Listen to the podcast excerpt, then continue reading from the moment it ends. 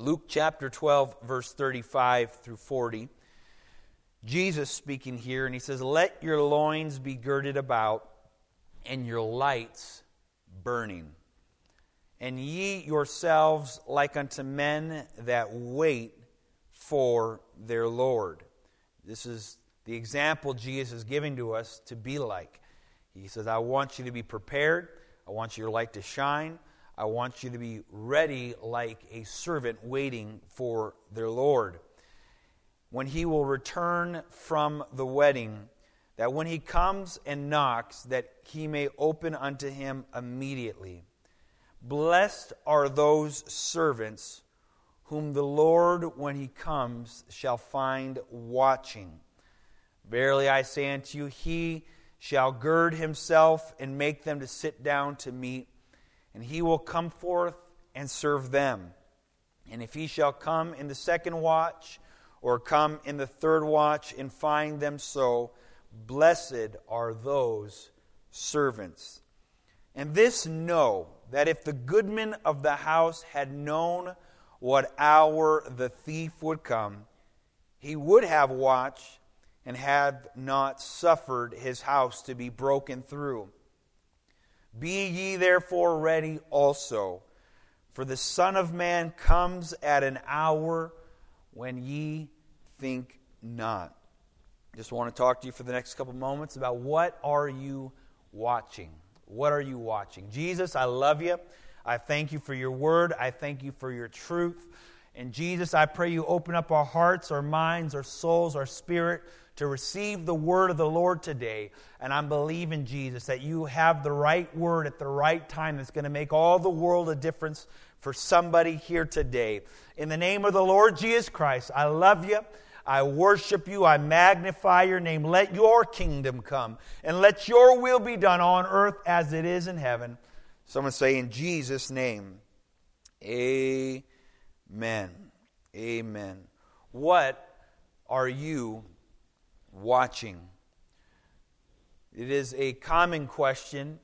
I have heard many times, especially in the workforce, whether it be Starbucks, Boys and Girls Club, school, wherever. You know, I hear people talking about what they have watched. Hey, did you see such and such last night? Did you watch this movie the other week? Did you see this program? Did you uh, have a chance to see this video? Did you watch this link? Did you, etc.? You understand the point. I've heard it for so many years of my life, being that I have grown up in an era, in an age where uh, television and media and internet has been the prominent vehicles in which people are looking to for entertainment, for information, asking, What are you watching? Did you watch the game? Did you watch the show? Did you watch the movie?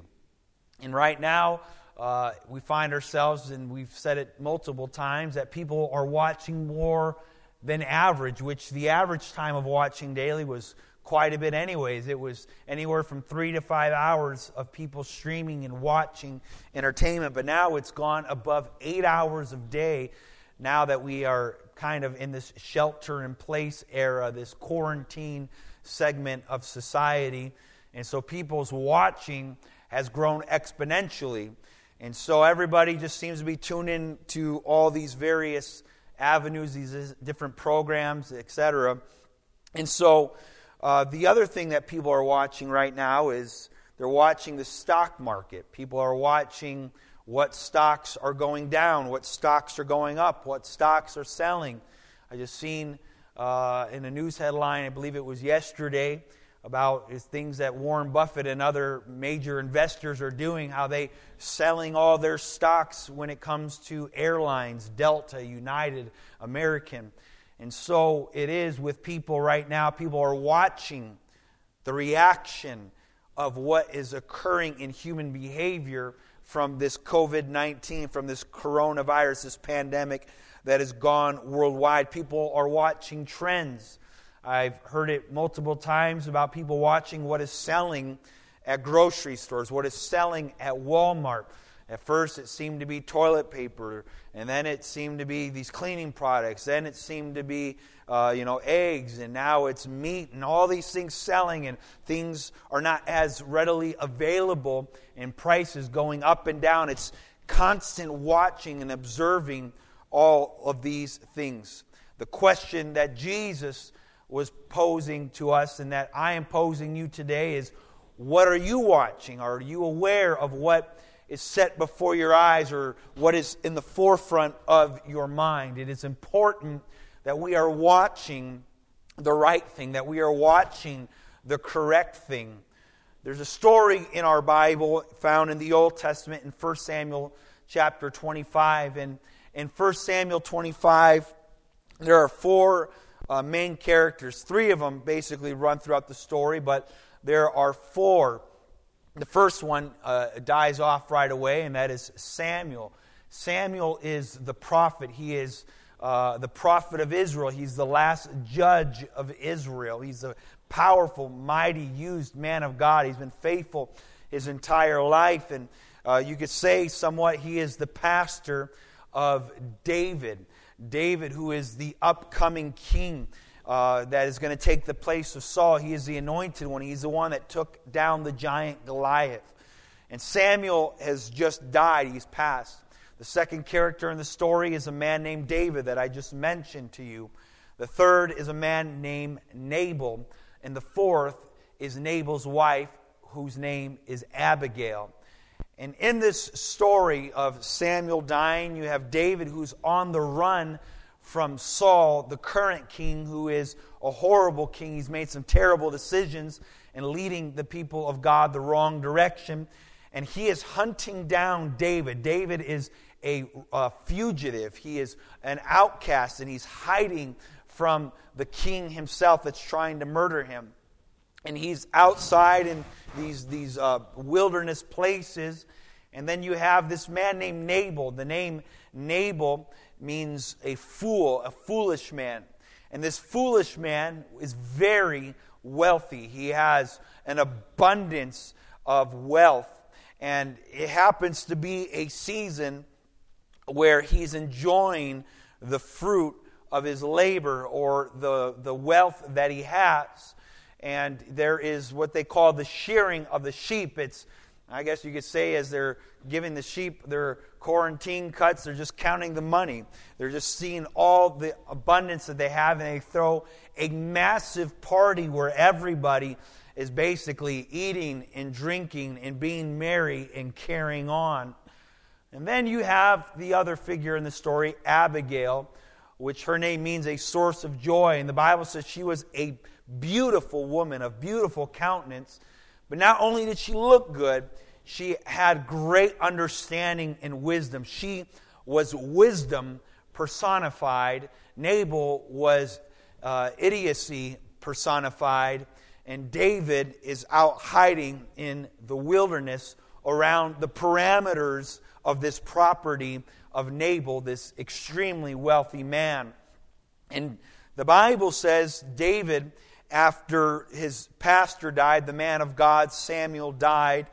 Uh, he is watching over Nabal's territory. He's been doing this for a long time. David has basically, and his men, his mighty men, have been like a fence around all of Nabal's property, watching it, making sure no uh, grievous wolves enter in and snatch the sheep. And uh, they were respectable to the shepherds of that area. They did not uh, steal anything and they did not taunt them. They were very respectful to them. And after watching over Nabal's property for so long, he realized the timing of what was happening. He saw that the sheep basically were brought in, they got their hair cut, and the celebration is ensuing. And so David just figured, you know what? I've never presented myself. I've never really asked much of Nabal before. I've never asked anything of him. I simply have protected him without him even recognizing or realizing it. I've been a fence, a wall all around him.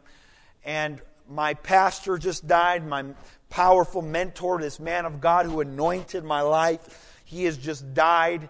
and I, my men were out here in the wilderness. We are hungry. We just we need a little relief. We need a little relaxation. We just would like to enjoy some sort of recognition of what we have done for Nabal. And so they make the request and they talk to the servants of Nabal, say, Hey, can you ask Nabal if we could be part of the celebration? Can we receive some of the food? Can we receive some of the beverage? Can we receive some of the camaraderie and atmosphere and interaction? And so the servants, they go forward and they go out to Nabal. And when the servants arrive before Nabal, they say, Nabal, uh, David, he uh, wants to know if he could be a part of the festivities. He wants to know if he could be a part of the celebration. Can he participate? Can uh, his men be fed? Can he be fed? Can they be a part of what's going on? And Nabal flips out royally. He gets, he gets so ticked off and he says, What? Are you kidding me? Who, who is this David? I don't know who this David is. There's a lot of people out there running around claiming to be this or that and claiming to be of some sort of reputation. This is my food. This is my uh, land. These are my sheep. These are my servants. This is my wealth. This is my abundance. This is all of mine. I don't know who this servant is and this, this, this renegade, this, this convict. I don't know who he is, and he will not enjoy anything of mine. I work for it. It all belongs to me. Tell him to get out of here. And so the servants go back to David, and when they go back to David, they relay the message that Nabal had this foolish, wealthy man. And when they relay the message to David, David his countenance change. David, who's been so kind and selfless and merciful and caring and compassionate, all of a sudden his visage changes, his countenance is altered, and he is angry, and he tells all of his men, Gather all your swords, gather all the horses. We're going to go to Nabal's, and we're going to wipe out every person that lives there. We're going to completely just demolish all of them. How I can't believe that they would treat me that way after I've been offensive protection. After I've wa- the only reason he's been able to have this party is because I have protected all of his belongings so he can enjoy the fruit of those belongings without even knowing I'm the one that watched him. I'm the one that protected him. At any moment I could have took it. At any moment I could have allowed thieves to break through, but I protected him. And this is the response I get. This is the, the payback I get for all that I have done for him. That's it. David is angry. He's lost his pastor and he's, he's, he's lost basically any hope of someone just respecting him. He's already being attacked wrongly by the king Saul, who is, is so backslidden. And, and now he's trying to do a good thing for somebody else, and this man rejects him and doesn't acknowledge him. And so David and his men are about to prepare for war. And the servants recognize this. The servants see this. And so they quickly make their way back on over to Abigail, the wife of Nabal. Now remember, she's the beautiful one. She is the source of joy. She is the wisdom personified. She is a woman of good understanding. And as they appear before her, they begin to explain to her the whole details of the situation, saying, David is a good man.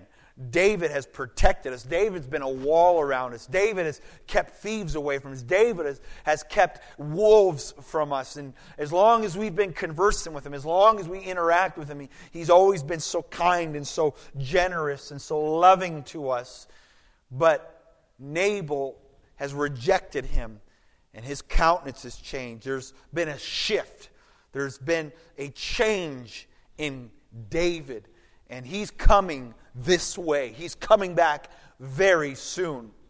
And Abigail, this wisdom personified, this source of joy, this beautiful woman, she begins to quickly give direction to all the servants say, All right, you get this food, and you get those beverages, and you get the, this material, and you get these gifts, and you gather all the best. And I, I want you to hurry. Do it quick, quick, quick, quick, fast, fast. We don't got much time. Hurry up. And then so she goes out with that party of gifts and offerings to David and the men. And she gets on her animal and she's speeding as fast as she can towards the one who's coming as fast as he can. And all of a sudden, as David is riding and Abigail is riding, these two forces are coming towards each other. And she stops and gets off of her animal.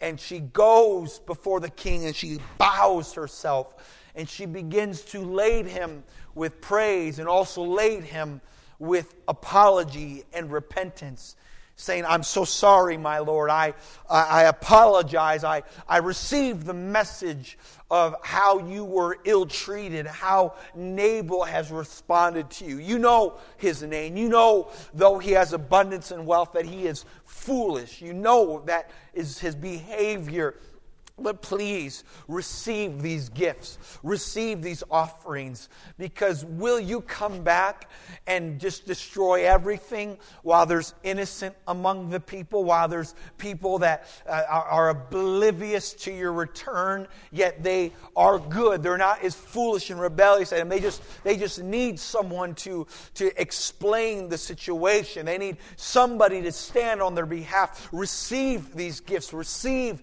this offering and David was so stirred, David was so moved that he, he began to basically retract or withdraw the judgment that he was bringing or repented and said, Oh, I'm so thankful that you came. I'm so thankful that you stood here. Because if you had not done this, surely by this time soon, I, I would have arrived on these premises and there would not have been one single person that would have survived. Everything would have been annihilated. Blessed are you. I will withhold my wrath. I will withhold my judgment. And he received the offerings. He received the gifts. He and all his men, and the wrath was appeased that day. And so they carry on, and Abigail, she gathers herself with her servants and they make their way back to Nabal. And Nabal's still partying this entire time. He's still throwing the biggest party ever, just totally wasted, totally drunk, totally carrying on, oblivious to that he was about to be annihilated. And then the next day, as he basically passed out from drinking, he comes to himself. He's got the world's worst hangover, but he's coming to his senses and he's crawling out of bed. And then Abigail decides to have this conversation with him, and she shares the news with Nabal. And the moment Nabal heard the news, his heart failed for fear. He, he froze. He, he basically turned into like a vegetable, uh, and he, he was just there. He was shocked. He was horrified. He was petrified. And eventually, he died. And when David heard the news about Nabal dying and passing, he came back to that land. He came back to that premises, and he came back for Abigail. He came back because she was a source of joy. She was a woman of understanding. She was a woman of beautiful countenance. And David came on that horse and he reached out to her and he took her as the bride and he took her away from that land and she became his wife. In my estimation, this is one of the most beautiful, clear depictions of Jesus Christ coming back to this earth and coming back for a bride. It's one of the clearest images we have in the Old Testament of this. There are others as well, I understand. But I'm telling you right now, as I prayed about this service, God quicken this to me in my mind. I have shared this story before, but I feel to share it again that there is a world right now that is like Nabal. They are extremely blessed. There is abundance in the land of the United States of America. And I know America is not the world, but I'm speaking to our world right now. We live in total, complete, absolute abundance, unprecedented in any other time and era. We, the poorest man, is still the wealthiest man. You can be in poverty in this first world and live like a king in comparison to those in the third world. If you are between that income of 20,000 to $30,000, you are in the top 1% wealth of the world. And here we are in this land that flows with such milk and honey. And there is such abundance, there is such prominence, there is such privilege, there is such blessing in the land that we are living in right now. And with all this blessing, you think there would be some wisdom, you think there'd be some understanding. But just like Nabal in abundance, so is this society. It is very foolish. It does not recognize the reality of what is going on. And so Nabal has been so close to salvation, so close to wisdom, so close to a source of joy, so close to a beautiful countenance. This world, this United States of America that is so blessed, it is blessed to be so close to the proximity of Bibles everywhere and churches everywhere. So close to the answer, so close to wisdom, so close to beauty, so close to a source of joy. But instead, they choose to eat, drink, and be merry and carry on as if there's nothing to worry about, nothing to be really concerned with. And so they carry on with the party, not understanding that there is a king out there that is coming.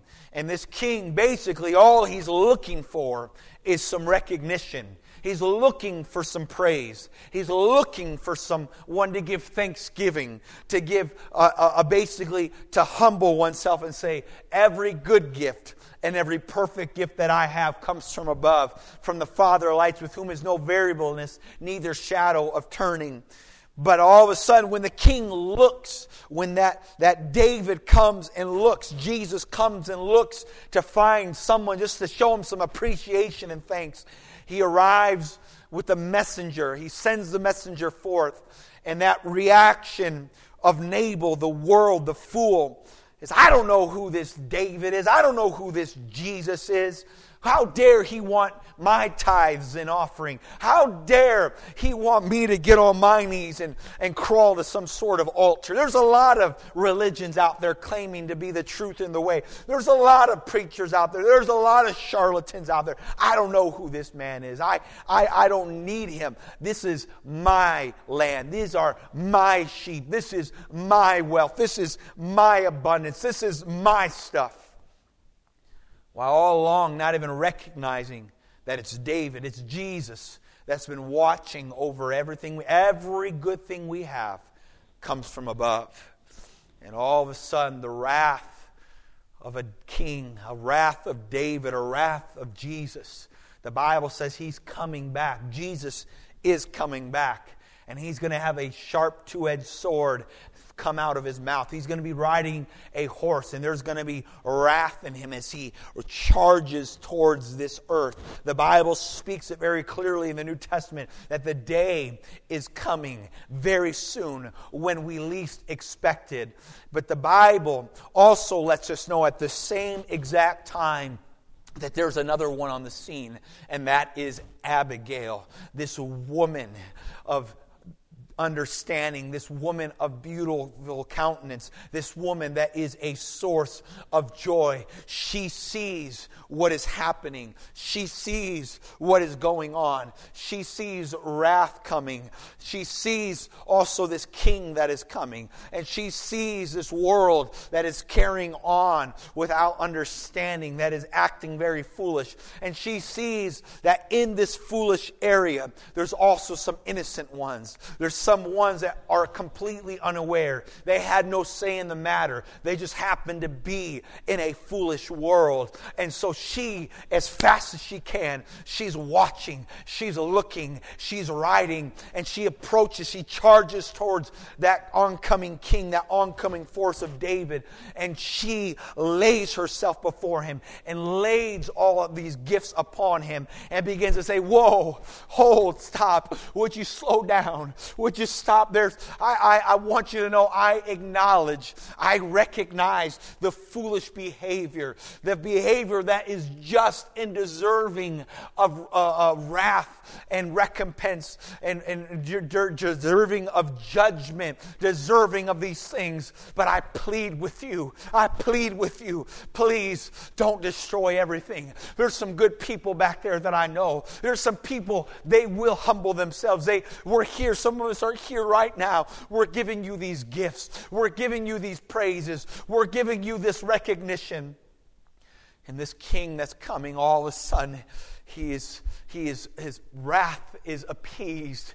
And he pulls back and he begins to speak blessing upon this woman. And he does not come back down with judgment because there was an Abigail. I want you to know that the church is that Abigail.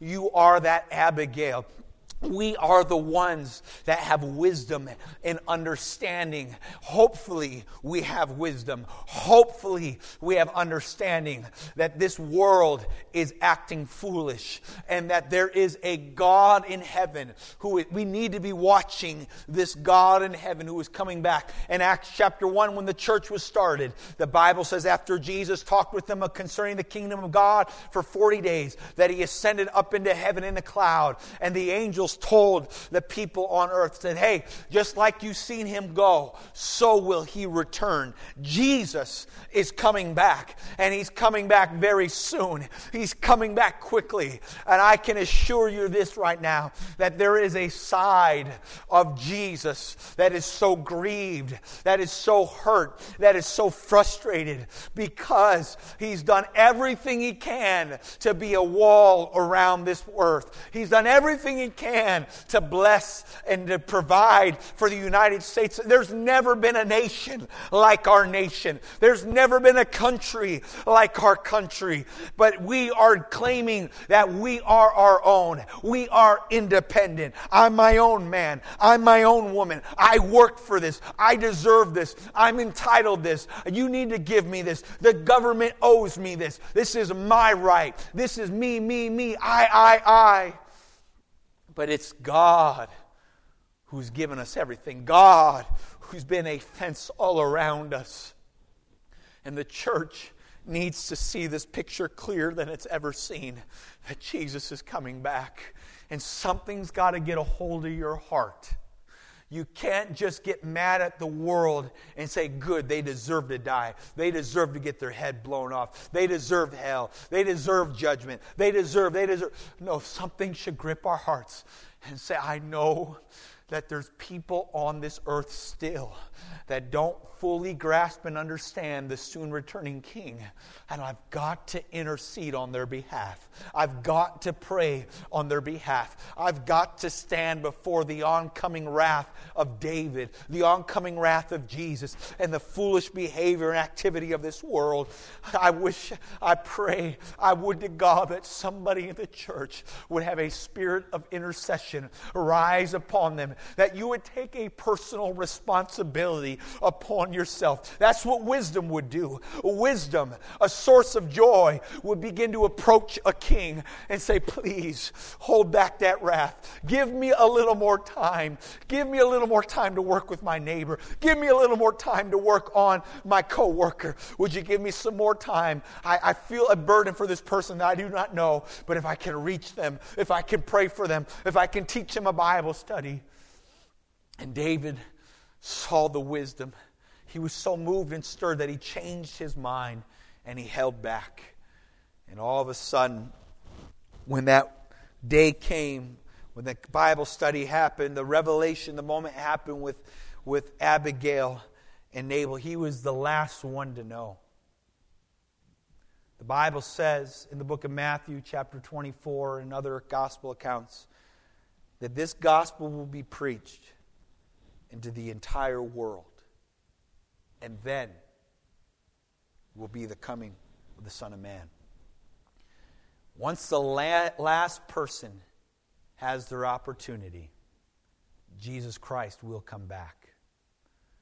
And he will come back for a bride. He came back for Abigail. He came back for the church. He came back for his source of joy. I want to be a part of that. I want to be Abigail. I want to be wise. I want to be that source of joy. But I ask you today, what are you watching? What are you watching? Are you watching the right thing? Are you watching the wrong thing or the right thing? Because there is so many that are watching the wrong thing. Now you may get on your holy high horse and say, "Well, I'm not watching movies. I'm not I'm not watching Netflix. I'm not watching nothing and I, not me." But are you watching the right thing? It's not about are you watching TV. It's not about are you watching Netflix. Though distraction is the enemy of conviction, and entertainment is the enemy of conviction, and distraction is the enemy of consecration, and entertainment is the enemy of consecration. And people are so bloating themselves with this just entertainment just to be distracted from what's going on. But I'm not talking solely about that. Are you watching with this understanding? He's coming back. He is Jesus Christ is coming back. Here's what you should be watching. You should be watching Matthew 24. You should be watching the book of Thessalonians. You should be watching the book of Peter. You should be watching the book of Revelation. You should be watching the signs of the time. Jesus said, This is what you should be watching for men's hearts failing for fear. This is what you should be watching wars and rumors of wars. This is what you should be watching pestilences, earthquakes in diverse places. This is what you should be watching watching for famines. This is what you should be watching for in Thessalonians. He says there's going to be a third temple that is going to be built. And this temple is the temple that the Antichrist is going to sacrifice and claim to be God. All of this is set in place. You should be watching for a peace agreement on that holy temple mount. You and I should be watching for some sort of, of uh, a movement that is going to try to unite the world to have a one world government. You should be watching for a united monetary system. You should be watching for a way for people to worldwide receive a mark in their hands, a mark in their foreheads. You should be watching worldwide what is going on with this understanding. These signs that are coming to pass before your eyes and my eyes indicate very clearly Jesus Christ is coming back back. And so we ought to take it upon ourselves as the church. Say, God, you're coming back. And I want, I want to be ready. I don't want to watch the wrong thing because blessed is the man that is found watching for the right thing. I want to be watching for the right thing. I want to be ready to meet Jesus. But I want to have on my heart a burden for those who are not ready to meet Jesus. As this church in this community, restrictions are lifting and we're going to be able to have a sense of normalcy, though nothing will be normal as we used to know normal. But this is our last moment. This is our last hour to reach people. And I hope people are ready. I hope people are prepared. And there's this part of me that is very fearful because, as serious of the things that have played out over the past couple months, it almost feels like I've seen little repentance across our country. Uh, when, I, when I just take a pulse and I, I see what's going on in media and I, I, see what's going on in social media and I talk to others, people still carry on. It was almost as if this, this pandemic was like a precursor, like a test to see how people would react and respond, and then also to see what if this, this society is ready to be basically taken control of because control, we have found out, can be taken uh, uh, uh, hold of very easily in our world right now. all these laws, all these rules, these regulations, so quickly things passed, and, and now so many things are set in place. And I, I almost fear because in this moment, there's been there's people still carrying on as if nothing other than an inconvenience has happened to them when God's been calling for repentance. God's been calling for an awareness. God's been calling for his people saying, I'm coming back. I'm coming back. I'm coming back. And I pray that we are ready for harvest. You heard the prophecy. I shared it with you that this church has been promised a harvest in four months' time, and that month is coming upon us. And I believe it's not a coincidence or an accident that we have a couple evangelists that are coming here that are going to have a word from God, that are going to speak to our church, and we are going to be given a window of opportunity to reap a harvest. I want to reap a harvest. I pray when we come back to this church and these doors are open. Yes, come back praising God. Yes, come back worshiping God. But don't come back empty handed. This is where we need to come with other people in our hands and bring them to church. This is the hour that we need to see a harvest. If there's ever been a time that you should be witnessing to your coworkers, inviting people to church, teaching Bible studies, this is the hour. This is the moment. This is our time. This time that we, this relaunch, if you want to call it that, this, this church 2.0, if you want to call it that. I pray that we are more evangelistic minded than we've ever been. Instead of coming here just to praise God, which is important, and to receive something for ourselves, which is important, I pray we come back here ready ourselves, but trying to get someone else ready for the return of Jesus Christ because he's coming back. I wonder if you could close your eyes with me and you could listen carefully, and we're going to pray. The reason why it's so important that we are ready and that others are ready. There are two times, there are two places. These two times will happen these two places will happen for every single person. Every person that is alive or has ever been alive is either going to die or they will be alive when Jesus Christ comes back. And they will face one of two places heaven for all of eternity, where there's no tears, there's no sorrow, there's no joy, there's no death. Or they will go to hell and hell is a place of eternal torment, darkness, fear, weeping, gnashing of teeth, an intense torment unlike anyone could ever experience, eternally separated from the presence of God, with no relief, with no comfort, with no peace. I feel a conviction, I feel a heaviness. And I hope if you are hearing me right now, that you would work out your own salvation with fear and trembling. Because I don't want anyone to go to hell. I don't want anyone to be separated from God for all of eternity, to live in complete, utter darkness and pain and torment. But I'm telling you, there is a God. His name is Jesus.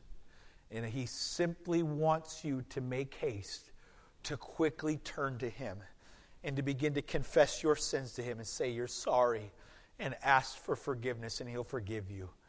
And He wants to bury every single one of your sins in baptism in the name of the Lord Jesus Christ, to bury those sins forever, and to fill you with the baptism of the Holy Ghost, evidence with speaking a new language. And as the Spirit of God gives the utterance, as you are born again, I'm telling you, you will be ready for when Jesus comes again. He will come again for everyone that is born again. And if you have not been born again, there is a second death that you do not want to face, and I don't want anyone to face, and God doesn't want anyone to face. In church, if you are ready to meet Jesus, I hope you are making ready to help others to meet Jesus. because I feel such a urgency. I've, I've never felt such an awareness on me of almost anticipating Jesus Christ is going to come back today. Jesus Christ is going to be coming back today. He's the no man knows the day or the hour. And Jesus said, when you least expect it, he will return. But blessed is going to be the person that is found watching. What will you be found watching on that day? Will you be watching for Jesus to come back? Or are you just going to watch something on Netflix again? You're just going to watch something on YouTube again. You're just going to watch another movie again. You're just going to watch, you know, just uh, something else to do. No, we need to be found watching for the return of Jesus. Would you lift your voices with me right now? Would you pray? God, I pray right now in the name of Jesus that the church is found watching, that they are sober minded, God, that they are looking for your return. And I pray in the name of the Lord Jesus Christ that every single person in Watertown, South Dakota, in Codington County, and anyone else that would come across listening to this, Jesus, that if they are not ready to meet you, I pray that this prayer would grip them. I pray it would convict them. I pray it be like a vice on their heart. And I pray it press them to tears. I pray it would press them to say, God, I want to make sure I'm ready. I don't want to go to hell. I don't want to die lost. I don't want to be separated from you, Jesus. I want to be ready when you come back. And I ask Jesus that you would forgive me of every sin that I've ever committed, every lie every slander, every gossip, every hate filled feeling that I have, every bitterness I have towards someone, every ounce of unforgiveness, God, that I have towards others. I am sorry and I forgive them. God, I am sorry and I let it go. Jesus, every sin I committed, every drug I put in my body, every ounce of alcohol I put inside of me, God, purge me of it, wash me of it, cleanse me of of it. God, every vile thing that's ever come out of my mouth, I am sorry.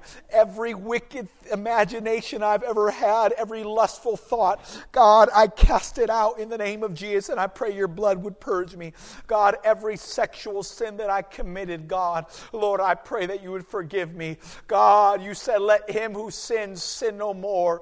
God, every person under the sound of my voice that is committing sexual sin, I pray right now now, God, that conviction would get a hold of them and you set them free. For you said, God, we are not to commit ourselves in that behavior unless it is to the one we are married to. There is not to be any act before marriage or outside of our marriage. I pray every fornicator, every adulterer would be convicted, God, and repent of their sins and turn from their ways. I pray every single person right now, God, that is struggling, God, with addiction. I pray, God, you would set them free and liberate them. Lord, we are sorry for our sins. We humble ourselves and we ask that you would create in us a clean heart. I pray that you renew a right spirit within us in the name of Jesus.